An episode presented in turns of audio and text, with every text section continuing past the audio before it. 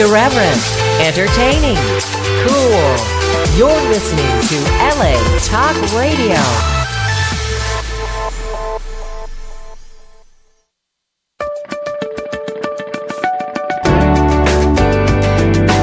You're listening to All Things Therapy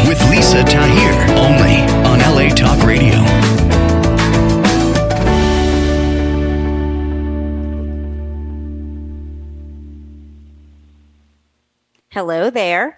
Welcome to All Things Therapy.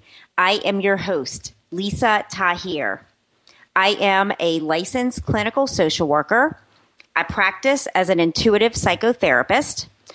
I have certifications in both Reiki and EMDR. And I'm also a professional glass sculptor.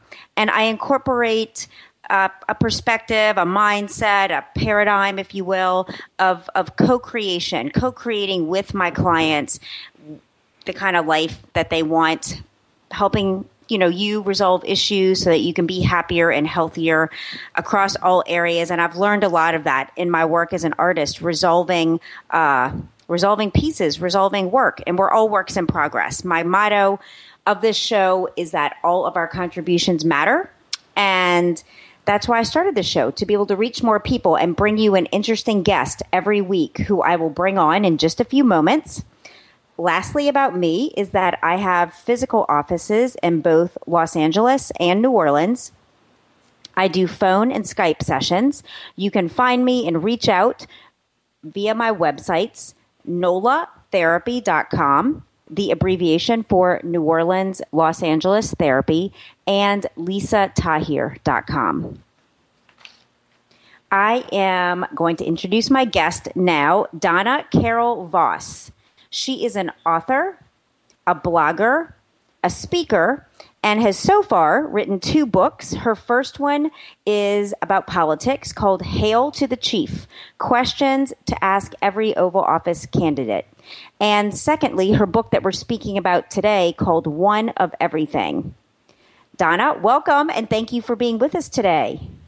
You're very welcome. I'm happy to be here. Me too. How are you? Uh, doing well. I was saying to a friend earlier, do you want the short, polite version or do you want the whole ugly truth? I figured, you know what, after I wrote that memoir, there's really nothing left to hide. But uh, Yeah. my kids are not doing so well. And, you know, I read somewhere once that you're only as happy as your least happy child. So my family's struggling struggling a little bit right now, but we just never give up, and we we, we follow um, Dory's advice in Finding Nemo. We just keep swimming. So we're swimming. Well, I'm sorry to hear that things are going, that they're challenging with your children. And as I hear you say that, um, I've been reading your blog, and um, the things that you taught your children uh, really struck me. Just, just what you wanted to impart to them. the, the grammar and the d- diversity of other cultures and th- that you're talking about that list of etiquette or the oh, the wisdom the things my mother taught me and the things I taught my kids. Yeah, like only people in pain hurt others. There are no right, secrets. right. You know, Correct. you really just things that you wanted to impart to your children. So my sense and is is that you know they will come back to that foundation. I think so too, and I, I'm a lot more sanguine about it than my husband. He's he's much more emotional. He's kind of like the the woman in the relationship, and I'm the guy. Where I'm very Okay. pragmatic and rational, and just look at things very logically. And so, our our uh, daughter who turned 18, adopted daughter who turned 18, she was doing so great. You know, she had gotten her diploma through no small effort on my part. I had to homeschool her for the last couple of years. I mean, she she she caught a third class felony for stealing a 4Runner. We're not talking about you know a Molly. We're talking about a really challenged young lady who we Okay. adopted when she was almost 6 And so, you know, she got to 18, uh, diploma, no drugs, and we tested her, no pregnancies, and she had got this full, gotten this full-time job, awesome sandwich maker job. She was the superstar, and then, but um bump, she really is attachment disordered and could not handle the success. It was too stressful. So she blew the coop. You know, we found out she's many states away living with the birth dad she has not seen since she was five. She changed her name back to his. It was all very, very upsetting to us. But what I know is I know who she is. I know she has insight. I know she has good character. I know she's been well taught. And so I have more hope and faith that you know, we will see her again. Plus, we have her two biological brothers here, and I, at, at a certain point, she's going to want to reconnect with them. My husband, on the other hand, is not not quite so um, magnanimous. He's really, really hurt. Well, this is a shock to your family. And I was going to Oh, bring up at some point that you and your husband, Carrie, did adopt three siblings Gavin, ju- Gavin, Justin, and your daughter that you're speaking of. I think Right, 12 Caitlin. years ago? Is, is, It- was it 12 yes. years ago? It was. We we brought them into our home first as foster children because I had never been I'd never been a mother. I was 38 when I married my husband. I was divorced, but I had never been a mother and didn't want kids when I was young enough to have them. And then when it was too late, I married a man 15 years older than I am who already had kids and grandkids. But he is such an awesome man that he did not want me to miss out on the experience of being a mother. So we went and adopted three, like I said, three siblings from the county of San Diego. And when they came into our home, they were five, eight, five, and one.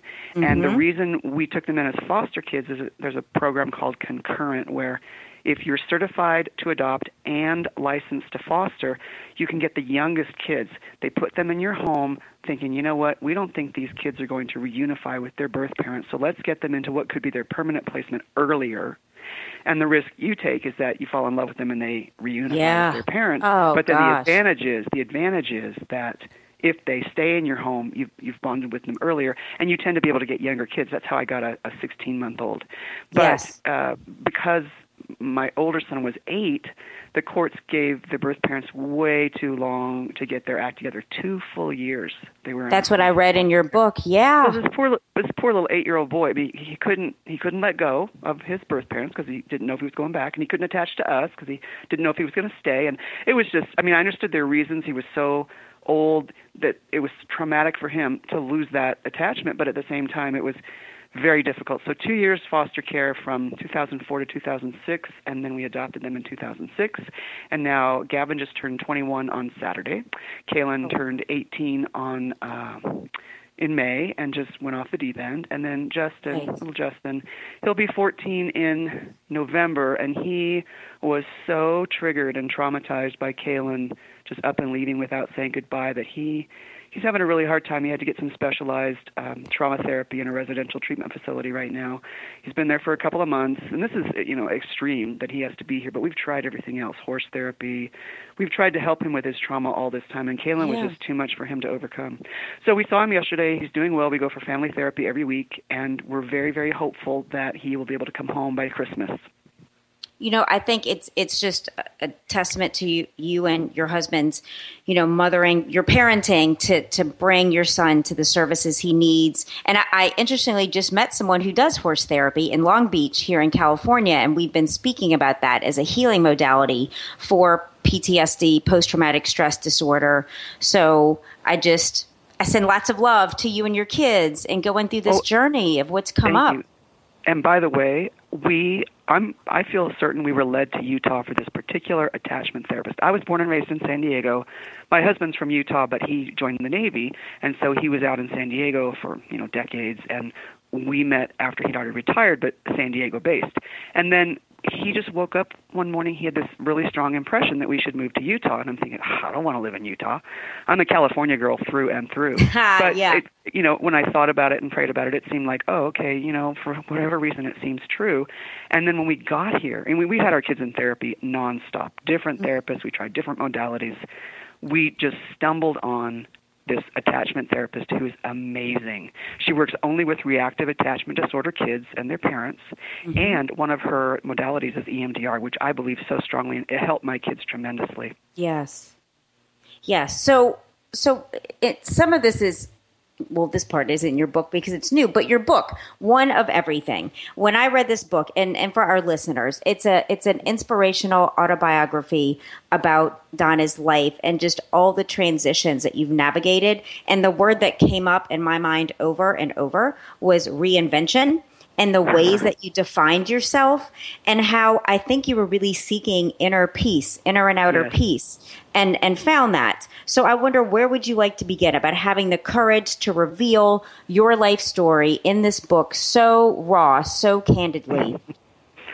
Yes, indeed. It is raw. It is candid. Uh, I, I, when you say reinvention, I agree. I also think that in seeking peace, yes, I've, I've always thought true north. Like there's a Mm. compass, true north of truth, and maybe I, I don't know for sure if it's the same for everyone, but certainly for for oneself, there's an authentic truth, and I was always looking for it. I just looked for it all over until I could find it. I, I tried it in paganism, mm, about ten years, mm, this isn't it. I tried it in you know promiscuity, mm, that wasn't it. I tried it in you know black men, that wasn't it. In women, that wasn't it. So I just I just drugs. I tried everything I could find. It was this. I was impelled to reach this place that I finally did, which when I look back, I, I love the Soren Kierkegaard quote in my book that says, "Life can uh, life can only be understood backwards, but it must be lived forwards." Forward, yes. So, so now that I look back, I realize that God had to be part of my my authentic truth. And I had I'd looked. I mean, I worshipped the goddess for ten years, so it's not like I wasn't religious. I was raised Presbyterian. I was Okay. m- married married to a Jewish man who I was more Jewish than he was. It was just like an ethnic Jewish thing, but still. And then I explored all different kinds of religions because I'm fascinated. I'm fascinated by what people believe makes the world tick and how we came to be.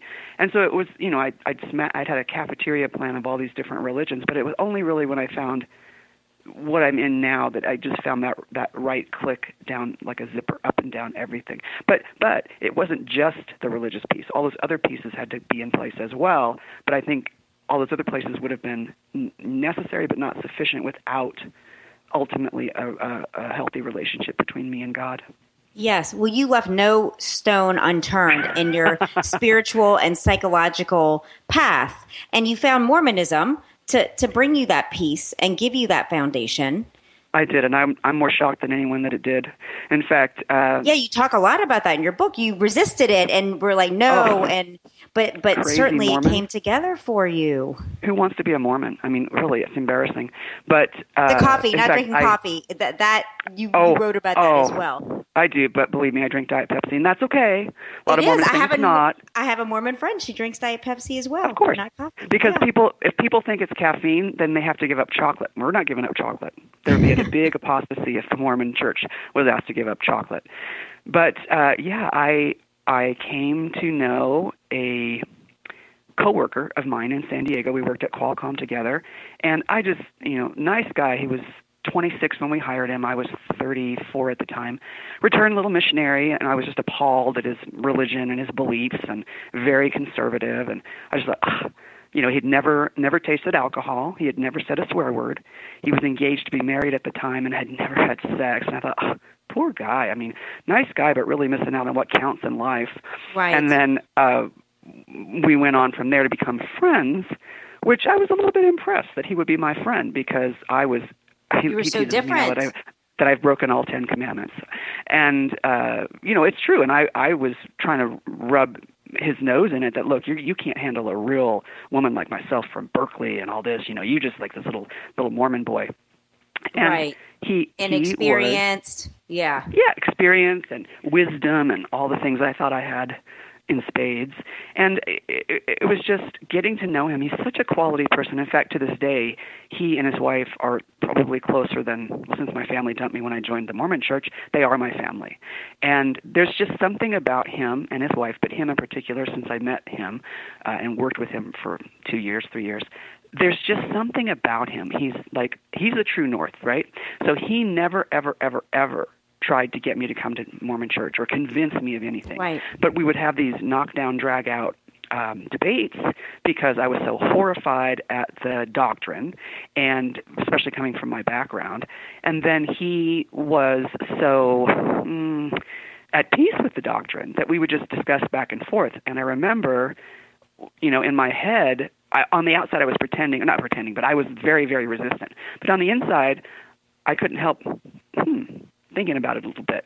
And it was a long, long process. You really have to read the book to get the whole thing. But it was much to my shock that and I and I had to I lost my family, I lost the boyfriend I was dating, my friends, a lot of friends turned on me. But at a certain point when I had he had he had taught me the most valuable principle of all, which is not Mormon, it's just, you know, the gospel. By their fruit you shall know them. And I started putting that principle into effect in my life. So I had been just a real slut with men. I mean, I didn't think there was anything wrong with it. One time, one guy asked me, "What do you think the most overrated virtue is?" And I said, "Chastity." Chastity, yes. and when I, I, told my friend Greg that. he said, oh, "Donna, that's exactly what he wanted you to say." But he wanted you but to I mean, say. I had no.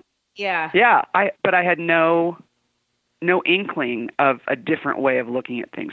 So as Greg was teaching me, just uh, he, he taught me that I was a daughter of God. I'd never considered that, and that's not exa- maybe they taught me that in the Presbyterian Church, but I sure don't remember. And so he he taught me how to pray, which I had never done. And so he was never trying to get me to be Mormon, but he really really knew that I I needed something. And years later, so I had I decided, well, I have to be religious. I have to be like a patriarchal religion, patriarchal religion, religion, some kind of Christian religion, and I knew I'd never be Mormon because man, those those people were just so out there. And so I ended up and went and joined the Methodist Church, and I was a Methodist for eight months. And you know, long story short, I ended up joining the Mormon church and I said to Greg years later I said how did you feel after all that time that you spent with me helping me teaching me bringing me to God that I then went and joined a different church? And this is the quality of person that he is. He said I was happy for you. I knew you needed a relationship with God and our savior and that's what I wanted for you. I said, he said, if you were going to come around to the Mormon church, I knew you would sooner or later, but really what I wanted for you was to have a relationship with our Heavenly Father and our Savior. And I mean, that is, that is, that he was so pure, right? He was, he means it. If I had Right. never joined the church, we'd still be probably like brother and sister. You know, he saw something in Right. me that he thought was valuable, that he wanted to be friends with, regardless of who I worship or what I believe. And that, that, that to me is, he's just the, the stellar example of how to be uh, how to be in your faith is to just love it, love it, love it, live it, live it, live it, and acknowledge that, you know what, you may be right, you may be wrong, but for someone else it may or may not work. You don't have to quote unquote help them, you know, to be your religion. You can help them if they don't know they're a daughter of God, or if they don't know how much better they'll feel if they repent of something. You you can teach them principles, but it doesn't really have to be a certain flavor. I, I mean, not for the true help to be given. So, what I noticed in, in reading this portion of your story, and when you and Greg met each other and became friends, and and navigating this friendship, is that you know he, I think, tuned into and was led, and that what you really, I think, needed and had been searching for is is being able to trust like finding someone something you can you can trust in um, because you'd relied so much on yourself you know like i think our culture Right. teaches us to rely upon our ego and rely upon our abilities.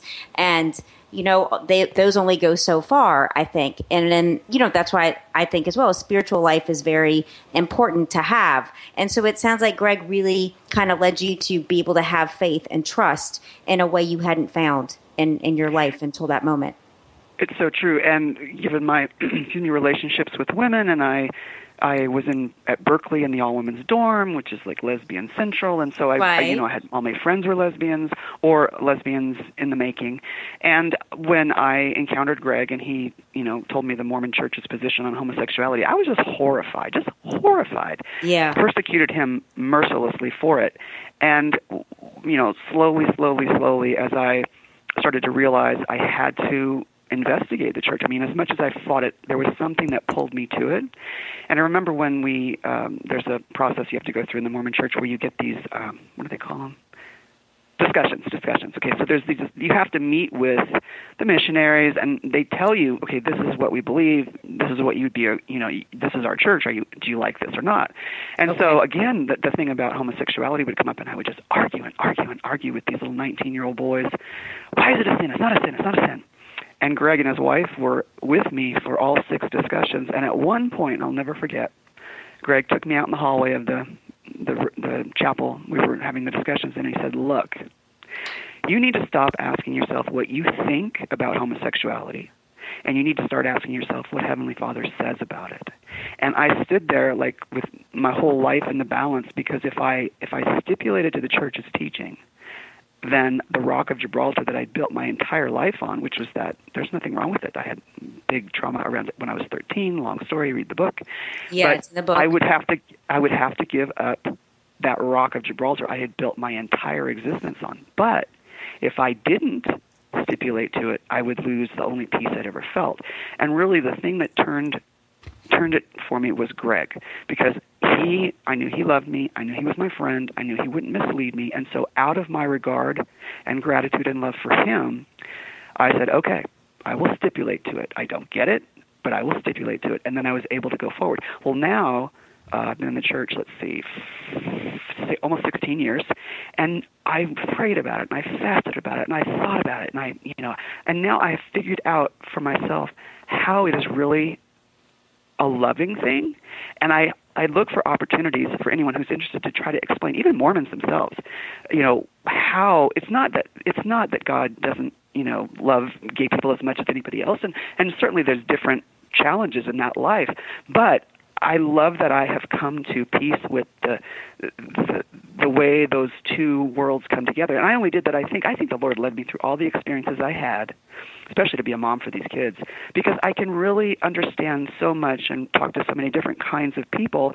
And so I understand the gay community, and I understand the Mormon community, and I understand the animosity between. I understand the love between. Because you've So been in I'm- both communities. yeah, exactly. Yes. I, I've I've been I'm a, a double agent, and so I I like the opportunity to try to bring to Mormons the the um what's it called?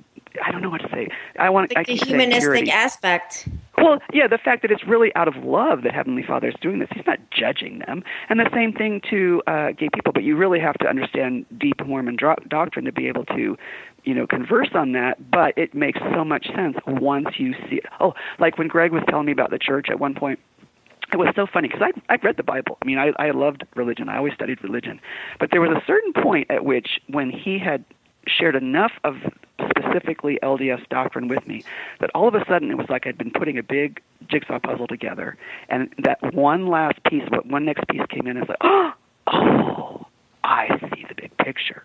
And so that's what it's like now for homosexuality with me. I see the, and I've been to lesbian, three lesbian weddings, and I mean, it, I have friends who are lesbians and I love them even if I have a different religious belief system I still love them I still go to those weddings because they're that's important to them but I do I do have a vision of it now that I feel like is a really really uh, um, charitable not charitable you know like charity like Christ was all about charity I don't mean feeling sorry for people charity I mean there's a Yeah. way I understand this from a godly godly point of view that I try to share with people because it's really it's a beautiful thing.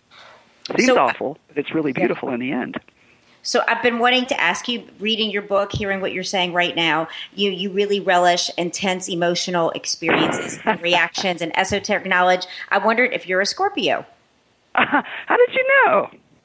Because Scorpio, Pluto rules Scorpio, and the planet of Pluto is about transformation, which you have done and are doing. And they really relish intense emotional experiences and sacred secret knowledge. And um, so I just had to ask you. So, yes? Oh yeah, baby. In fact, I can do an astrology chart. You know, I I passed through that world, right? So I can I can do an Yeah. astrology chart. I've done mine. I've done everybody else's. Yep. In fact, one you'll probably know this. So uh, let's see.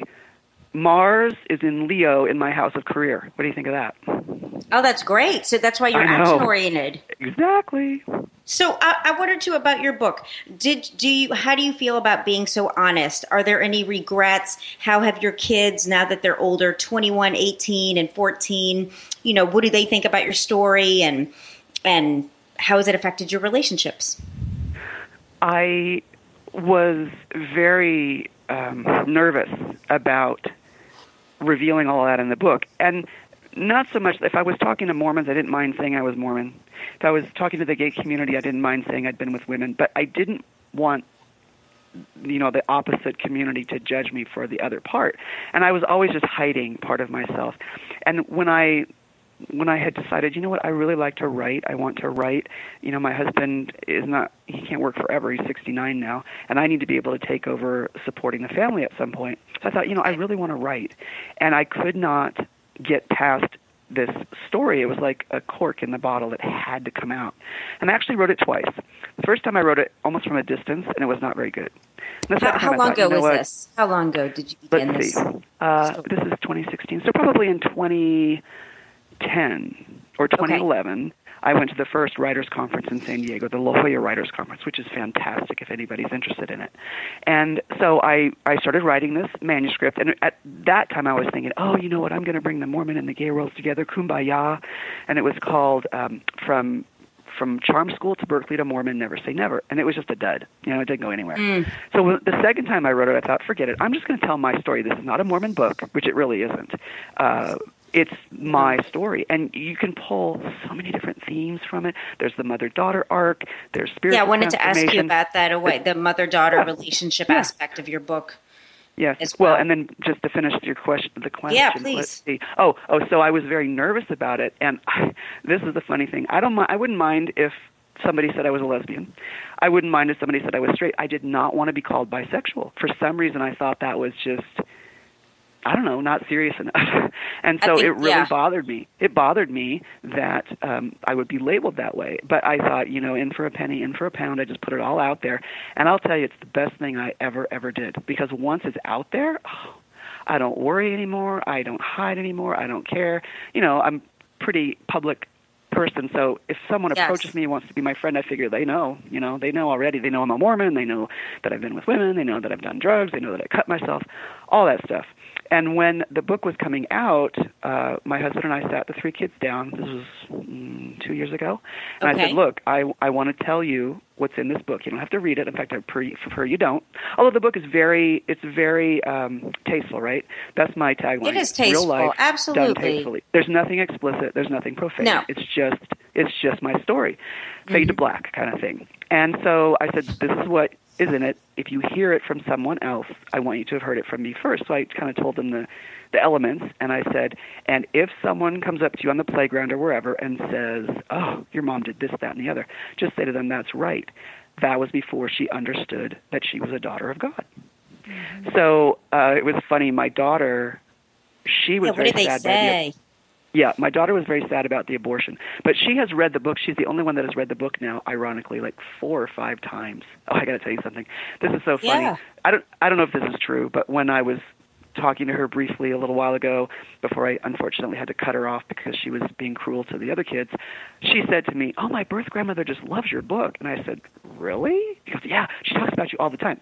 Really? What did she say? Once a lesbian, always a lesbian. like, oh, okay, she's delightful. Anyway, uh, Wouldn't then it be my interesting, Donna, if if somehow in this, you know, what's happening right now that is traumatic somehow brings more healing to your family? I just had kind of oh, it, it already is. It already is. It, it's. I mean, really, the fact that we are all in family therapy together with a really skilled therapist with my little boy, and we literally this is what we work on: the triggers, the trauma, and so it's helpful for all of us. But uh, when my my little boy at the time, he's like, he had this little concerned look on his face. I said, "What do you think?" I'm just worried you're saying you're gay. I'm like, I'm not gay. Okay, that's fine. And he went Little off on his merry yeah. little way. And then my 20 year old son, he leaned back like real, oh, mom's a BAMF. And I don't know if you know that, but it's a bad A M F'er because he was. Oh he was my gosh, I love that I'd it. done all these, all these wild things. it gave, it So gave it's you all some good. street cred. Yeah, exactly, exactly. In fact, he's got this girlfriend who's so cute. We we love her, but she's not Mormon, and so she thinks that, you know, we're judging her if she's not modestly dressed or whatever, you know. And so she said, "Am I afraid to meet your mom?" He goes, "If you only knew what my mom has done." Right. yeah, no worries So- there. So it, it, it makes sense to me that you put this book out there. You had, is it accurate? You had some trepidation, some anxiety Oh, about it.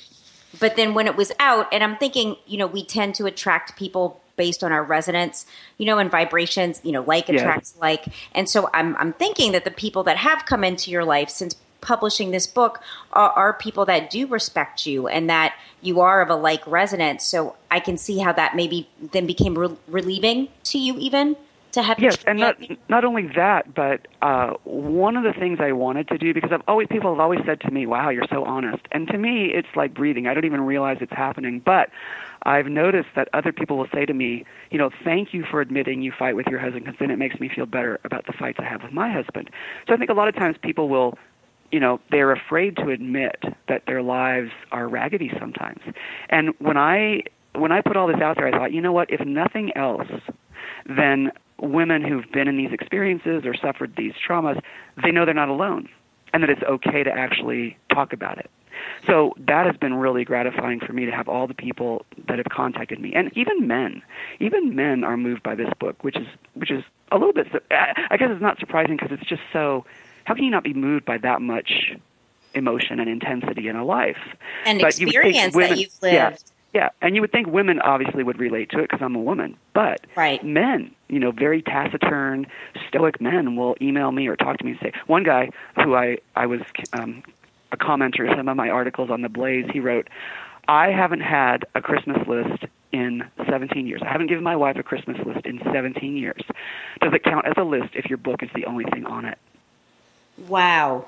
I know, and he. Uh, That's and so he, wonderful. I know. I know.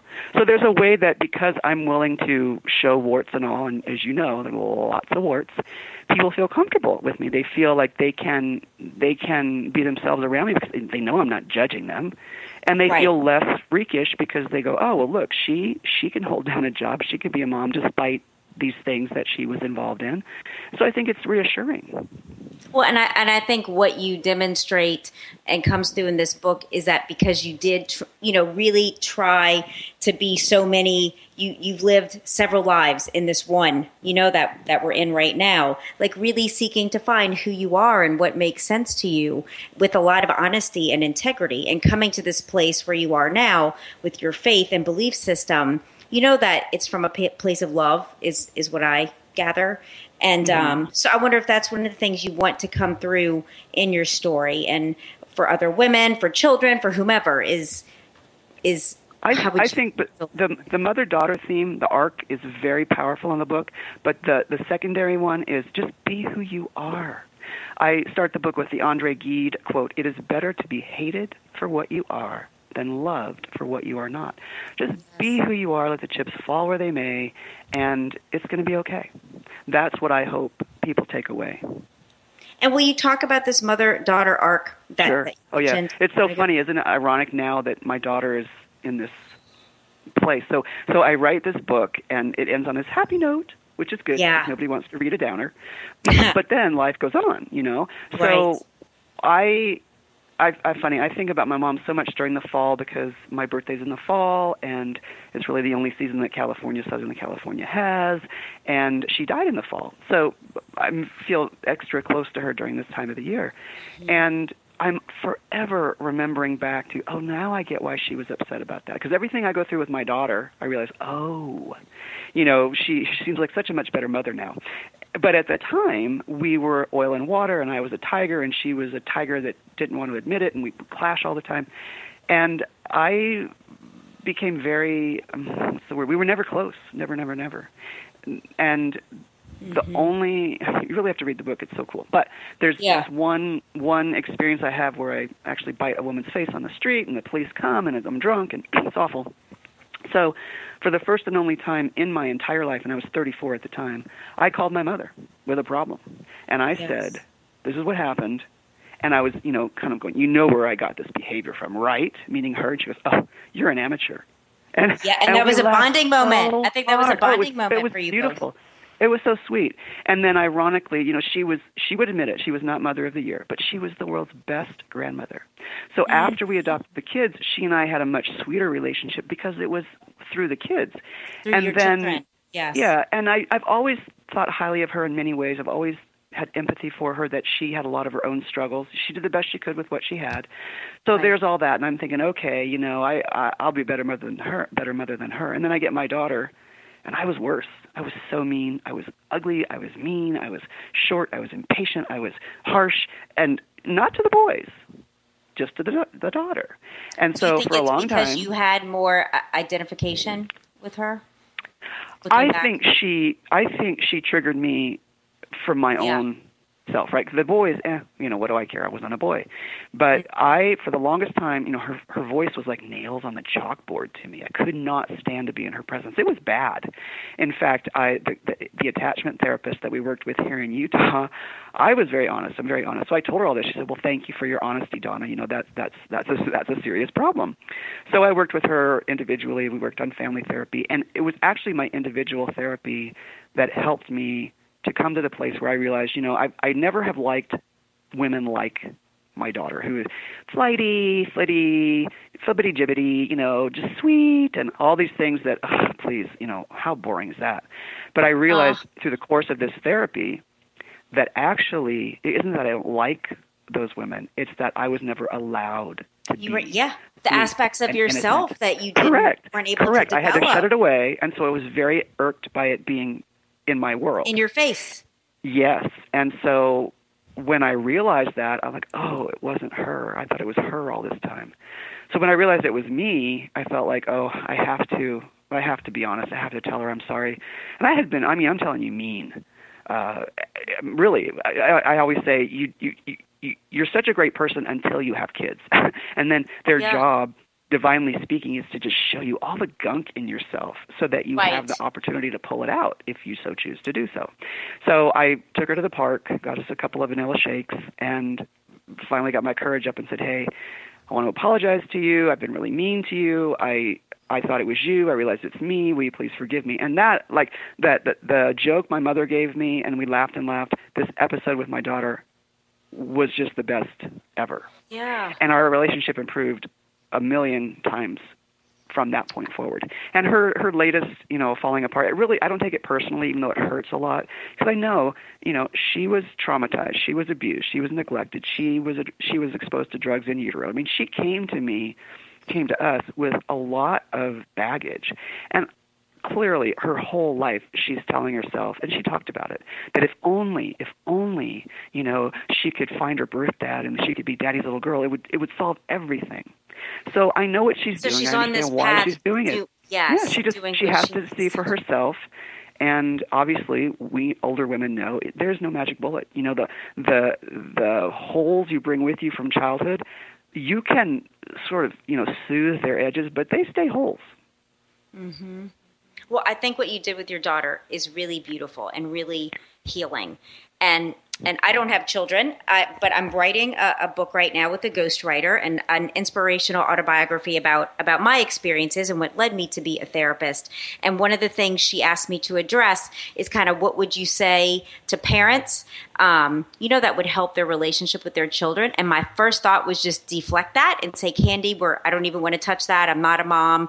But then what came up for me, and it's resonating with you, is I work with many mothers and their children, many parents and their children. And the most healing thing I've seen is exactly what you did is that you realized there was a misstep, there was an error, there were things that hurt your daughter and that relationship and you got shakes and you sat her down and you owned it, you know, and that's so that's what I plan to offer up is that when we make mistakes to own it and apologize and that I'm sure you let your daughter say whatever she needed to say about it and would in the future as that comes up. So Right. that's just really beautiful. But you know, it's it's like a Dr. Phil episode. He's so right. Once I owned it, uh, let her know that I got how it affected her. It was really done. I mean, she didn't Yeah. need anything more from me, and she did forgive me. And Exactly. And we we went on. And I also think that um, one of the counselors we saw along the way, they weren't all bad or anything, but one taught me this really valuable uh, idea. He said, "All parents make some mistakes." uh, some parents make a lot of mistakes. A few parents make really awful mistakes, but a lot can be healed in the way the mistakes are responded to. So we can't Right. not make those mistakes, but we certainly can decide. You know what? I'm just gonna I'm just gonna be as honest as I can and take responsibility and try to put. Because then think about it. How much stronger was our relationship for that shakes um, moment than Yes. it would have been, even if I had just never been mean, right? I mean, Exactly, because now you yeah. taught her something. Uh, yeah, exactly, exactly. This is how you, modeled this is how you model. you- You model when when you realize you're wrong, you admit it, you take your lumps, and you do better. Yeah. So I'm sure she'll be able to come to you and talk about about things, you know, like I feel like that's that's coming. And you know, so what a good foundation you've given her and baseline Yeah, that's to come I and think. go as you know, she needs to. she she's got the elements. She's got everything a, per, a person could need. I mean, even though she was adopted, I mean, we we gave her a stable home and a two-parent married family and a religious foundation and education and I mean, just you name it, everything we parents could give to their kids, and I'm not saying spoiling, I'm saying exposing them to, you know, foreign countries or whatever and music. We did. And then she's got the natural insight and, and good character, and she's a smart girl. So Yes. she's got everything she needs, but as you know, agency is so quirky, and whether or not she she uses those elements to make a good life for herself remains to be seen. Right. So, Donna, what is you've written this this other book also? What is next for you? What is kind of your trajectory as time moves on? Your it's goals. funny. I didn't. I didn't set out to do this, but it, it just has happened. Once I got that cork out of the bottle, I thought I was Yeah. going to be a fiction writer. Right? I had all these Okay. ideas. Oh, I'm going to write this. Then I realized, you know what? I, I, I really, what I really like to do is express myself. So I just started writing. I got myself to be a contributor for The Blaze, and then Huffington Post, and The Federalist, Oh, cool. and Religion News Service. So, and actually, the political book, the political manual, came out of this.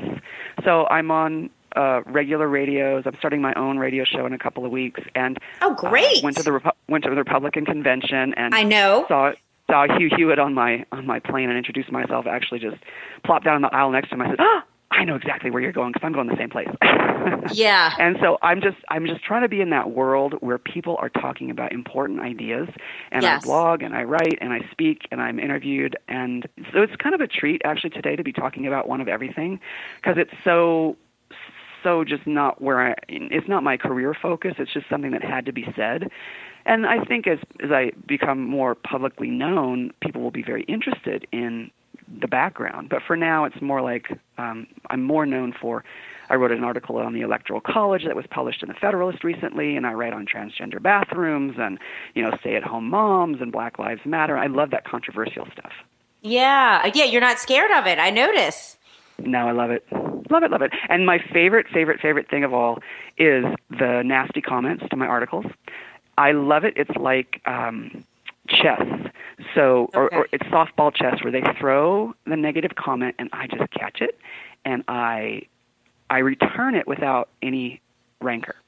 So one guy on the Blaze, he's reading my bio and he goes, "Oh, Blaze, Berkeley, and a Mormon. Oh my gosh, which is worse?" And I wrote back and said, "You're so right. It depends on who I'm trying to impress." And then somebody else had said, "Oh, Voss is a Mormon. Let's pray for her before it's too late." And so I wrote back, "Any and all prayers welcome." So I just love. I love it. I have a, actually have a, a file on my desk called Troll Hall of Fame comments. Okay.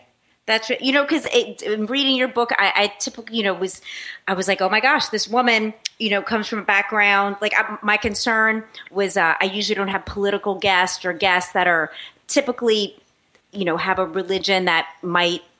What's the, I'm stumbling on my words. Offend because I'm, I'm Alienate. in the le- Alienate people. That's it. I, I, I'm in the lesbian community, and and so when I read your book, though, and just your the whole spirit around it is is inclusion and education, and I didn't get the sense that you are a person that's here to do any damage. That you're here to help bridge the gaps between different groups of people and have a dialogue. And so that's why I was really looking forward to talking to you today about these really different worlds and how they intersect. And just, I think it's important to step across that aisle of our differences, you know, to to be able to work together. I agree. I mean, the echo chamber, and believe me, Mormon Utah. Oh, I love Mormons. They're great people. I love my husband's family who are here.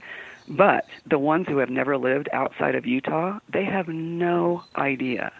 You know, there's a Beltway bubble. There's a Berkeley bubble. Well, there's definitely a, a Mormon Utah bubble, Utah Mormon bubble. And I don't like homogeneity. I don't like uh, the echo chamber. I would rather Clearly. much rather be challenged because it's so stimulating first of all and either one of two things happens either it forces you to think your think through your position and either it gets stronger so you're like oh you know what i really i, I get what you're saying but i'm i'm pretty solid on mine or you change Right. your mind you know? You change your mind. I i remember um malcolm x. I loved i loved the autobiography autobiography of malcolm x because he was the guy who you know hated white people called them crackers all that. Then he went to africa and he learned for the first time that it was actually other africans black africans selling black africans into slavery. And when he realized that he had enough integrity to modify his viewpoint. Not that he didn't still fight against the same oppression here in this country, but I had so much respect for him that when he got new information, he modified his point of view, and I try to do the same thing. Right. thing. Yeah. I get that. So I like to ask every guest, what is important for you to leave, to impart, you know, kind of in a, a legacy sense, or what's most important for you in, in any direction that you want to take that answer? What I like to do and it just happens naturally. I'm sure God made me this way, but you know, I just like to be as real as possible. I, I put out a, a Facebook message the other day that said, "Wouldn't we all feel better if we just all admitted that we fight with our husbands and yell at our kids?" Uh, you know, I'm guilty it. on both counts. I hope I just made someone's day. So I, I feel like I can, I can take one for the team. I don't have a problem being criticized or judged. I don't have a problem laying it all out there. And when I do, I feel like I make it. Um, easier or more comfortable for other people to kind of be in my wake and do just a little bit more than they have been doing and get a little bit more comfort with themselves. So that's really that's how I see my mission in life is just to be as real as I can be so that other people have an example and and and reassurance that you can do it. You just be who I am. It, it's going to be okay. Yeah. Uh, that's great. So how can how can people reach you if they want to have you at a speaking engagement or, oh. or purchase your books, read your blog? Okay. Well, all my books are on Amazon and all that, and iTunes and Barnes and Noble. But if you memorize my name, Donna Carol Voss, D O N N A C A R O L V O S S, that is my website dot com, my um, Twitter handle at Donna Carol Voss, my Facebook author page, and if you go to the Blaze or to the Federalist, if you're interested in those publications, or the Huffington Post, just put in my name, and all the articles I've written will come up. Donna Carol Voss. Excellent. And then later today, I will post our show to Twitter and Facebook and send you a link, you know, to use for your materials. Thank you. Thank I've enjoyed you. this so much. Thank you so much. Oh, it was a delight. Me too. Thank you for being my guest, Donna. So welcome. Thank you. Bye. Yes, you're welcome. Bye bye. That concludes our show for today. Tune in next week, and I will bring you another interesting guest. Goodbye.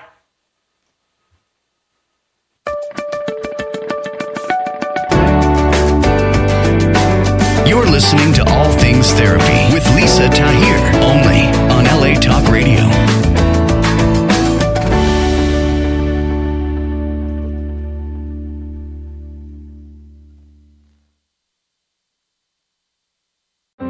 Grand Canyon University, we believe in equal opportunity, and the American dream starts with purpose. Whether your pursuit involves a bachelor's, master's, or doctoral degree, GCU's learning environments are designed for supportive networking and collaboration. With over 330 academic programs, GCU provides a path to help you fulfill your dreams. The pursuit to serve others is yours. Find your purpose at GCU. Private, Christian, affordable. Visit gcu.edu.